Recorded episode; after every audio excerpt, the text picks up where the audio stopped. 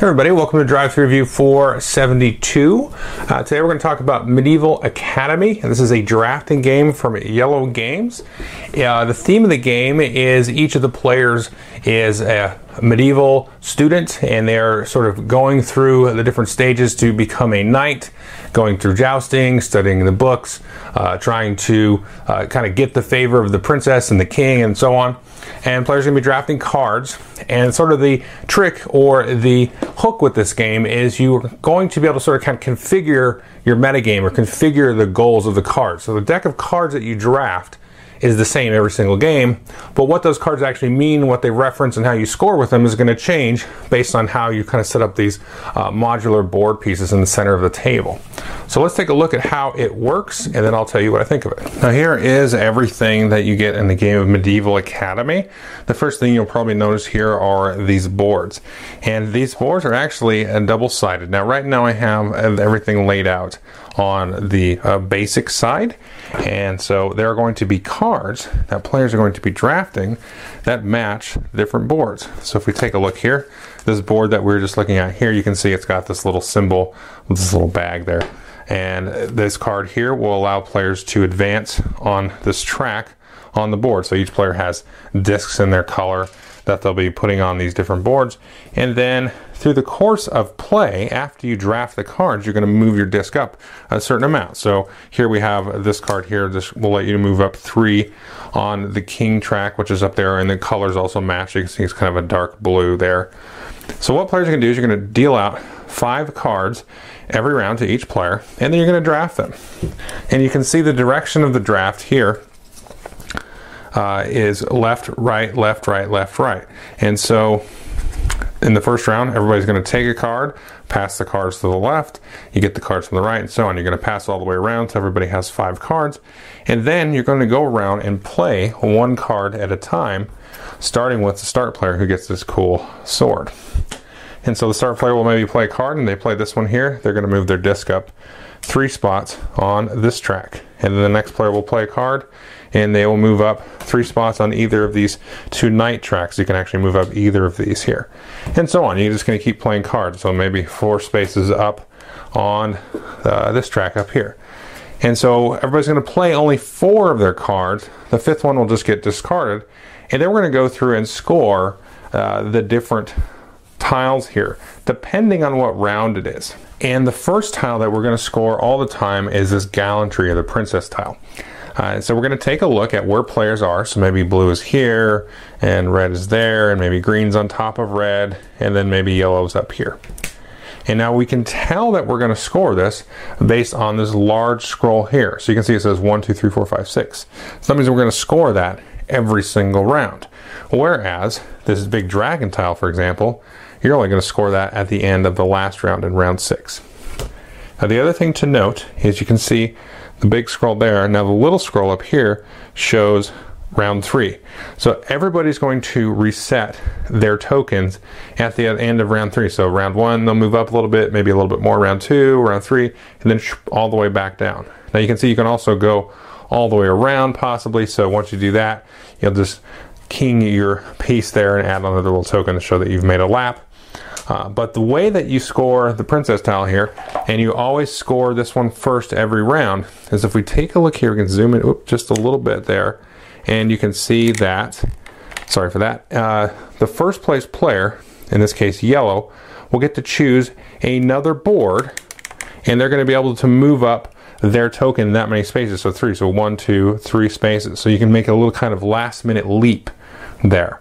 And then the second place player can move up two. Now in this case, green is on top of red. Now whoever's on top, or who moved there last, is going to break the tie unless you have now uh, the sword. Now, whoever has a sword is the first player. They're kind of at a disadvantage because they have to go first. So, once per round, when you're scoring all these tiles, you can break the tie when you're in a stack and say, "Actually, I'm on top for you know this particular scoring. So in this case, so green, let's say he'll get to move two spaces up on another track, and then red, since he's third underneath there, will get to move up one space on a track.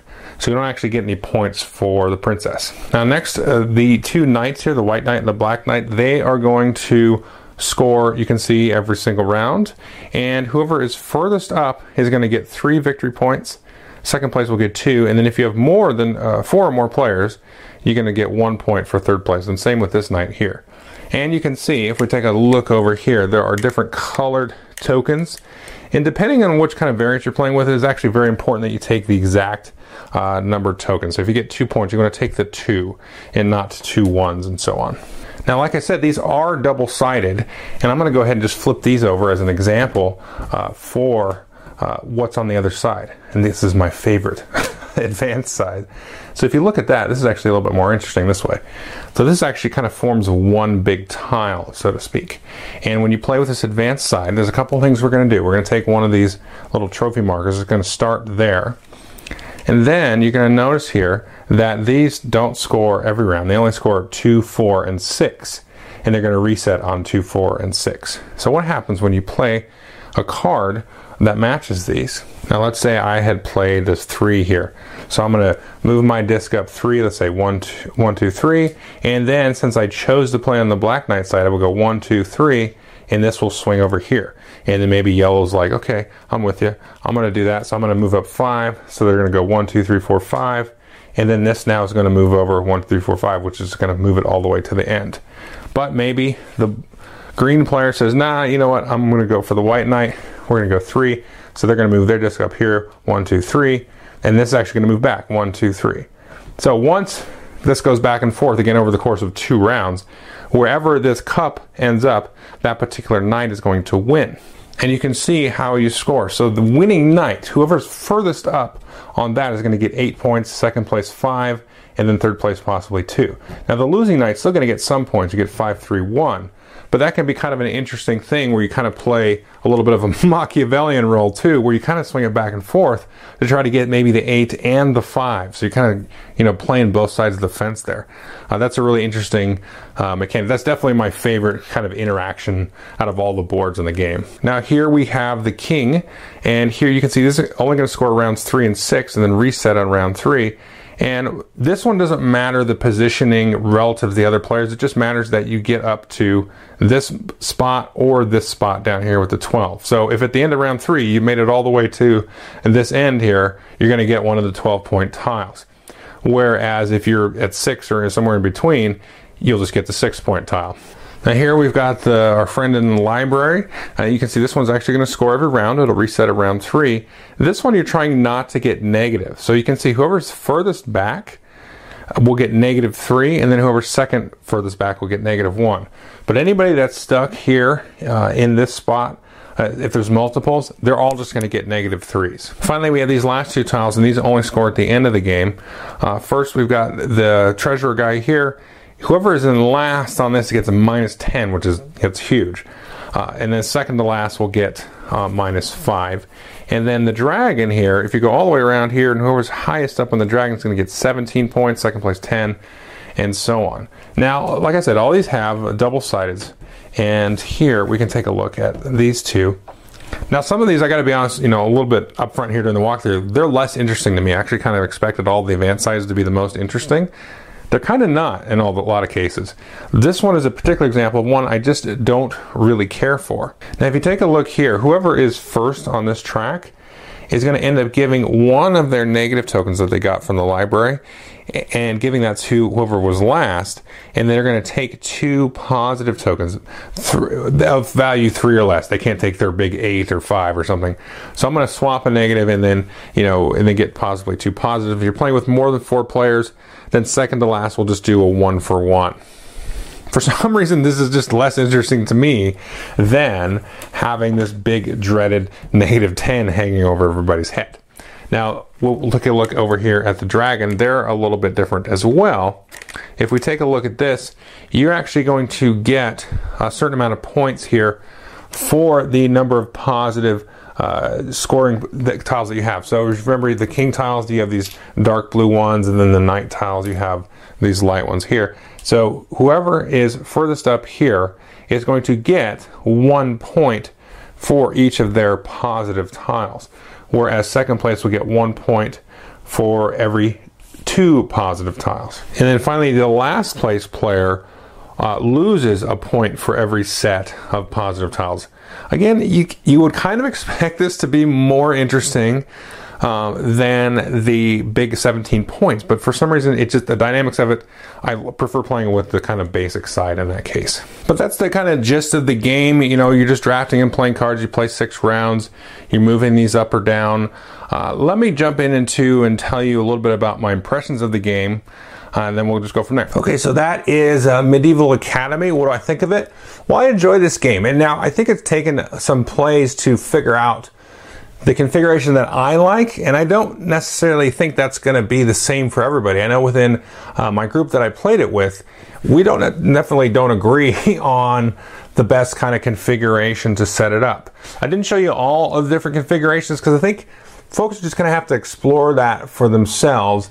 And I'm definitely not opposed to, for example, playing with some of the ones I mentioned in the walkthrough that I don't really care for. Because just be, you know, maybe it didn't click with me quite yet.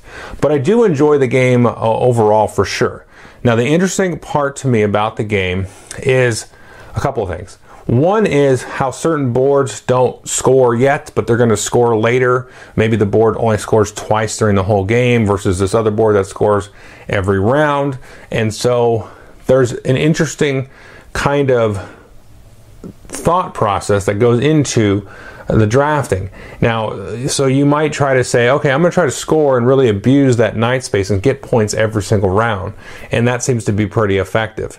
But you can't forget also about maybe you know not coming in first necessarily on the knights, but then also you know feeding some cards over there to the dragon to get that big 17 or maybe 10 points at the end of the game. That's going to be able to make up the difference there. And I like also the process of the order that you play the cards. So you don't want to leap out ahead of the, you know your most important space because if somebody comes and lands on top of you, which is going to happen, you know, frequently in the game, then you're going to be a place underneath them, and that could be the difference between you losing a whole bunch of points or getting some points, or getting nothing, or you know, or avoiding getting the negative points. So the timing of the card play is well, it's not super strategic, but you have to put some thought into the order that you play. There's kind of a light kind of element there uh, of, of, sort of bluffing and kind of misdirection a little bit. Um, and now the princess ca- card there, the gallantry card, that's also kind of a cool way to sort of you know jump in at the last minute. Everybody seems to always play their princess cards last because you know you, you get in last, but then you also get that extra movement just on top of everybody just to leap ahead of somebody one space. And you don't play all your cards either, so you have a little bit of room actually to make a decision sometimes on a hand where you can say, gosh, you know, I don't know where I'm going to play them. Well, I've got these two options here, and I'm kind of going towards the end of the turn order, so I can kind of wait and see and really hold this back if I even actually need this card. You know, because based on the draft, you're like, I didn't see a lot of these go by, but, you know, maybe you're playing with a larger table count, so, you know, well, maybe they all were just gobbling them up over at the other, other side of the table. Uh, so, unlike most kind of lighter drafting games these days, there is also like a card play and timing element, which I like. And that's one of the things like with Fairy Tale, which was kind of the original drafting game if you throw out Magic, um, that I liked about that. You had the draft, then you also had the timing. So it wasn't just like, I don't know, there's always something that kind of bothered me a little bit about Seven Wonders. I mean, I enjoy that game and I like Seven Wonders Duel too, but it's just the choosing of the cards. So it's just like, okay, I look at what he has, look at what he has. This will give me five points. This will give him three. Do I what you know? Do I just it's just all like this little kind of additive kind of activity? Or like, okay, this card, and then that's it. Whereas like in Fairy Tale, especially, you draft the cards and you're like, okay, so I, I know this card went by, and then you know he had this, and so and you still have that kind of in Seven Wonders, but then it's like, okay, I have this hand of five cards. If I play this now, he's going to try to trap me. Or in this case, of this game, I'm going to play this now. I know he's, I know I fed him a bunch of these, so I'm just going to let him have those. He's going to go up that. You know, there's a whole timing aspect that's just in addition to just choosing a card. So I like that element of that, and that's something that you just don't see a ton of in a lot of these drafting games that come out. So that's the game. And I definitely uh, ex- hope people check it out and give a look for it. The other cool bonus for it is, you know, obviously the configurability of the board. You can get a setup that you really, really like and then change it up. And that is going to really change the value of the cards and how you look at them because, in, you know, you're not going to score as many points with the dragon uh, at all when it's on the advanced side. So that is a different consideration for it. Whereas if it's on the 1710-4, that can be a quite tempting, you know, prize to after. So I like that that it changes up, um, and it's really going to, you know, inform your decision as you're choosing the cards. Okie doke. Thanks.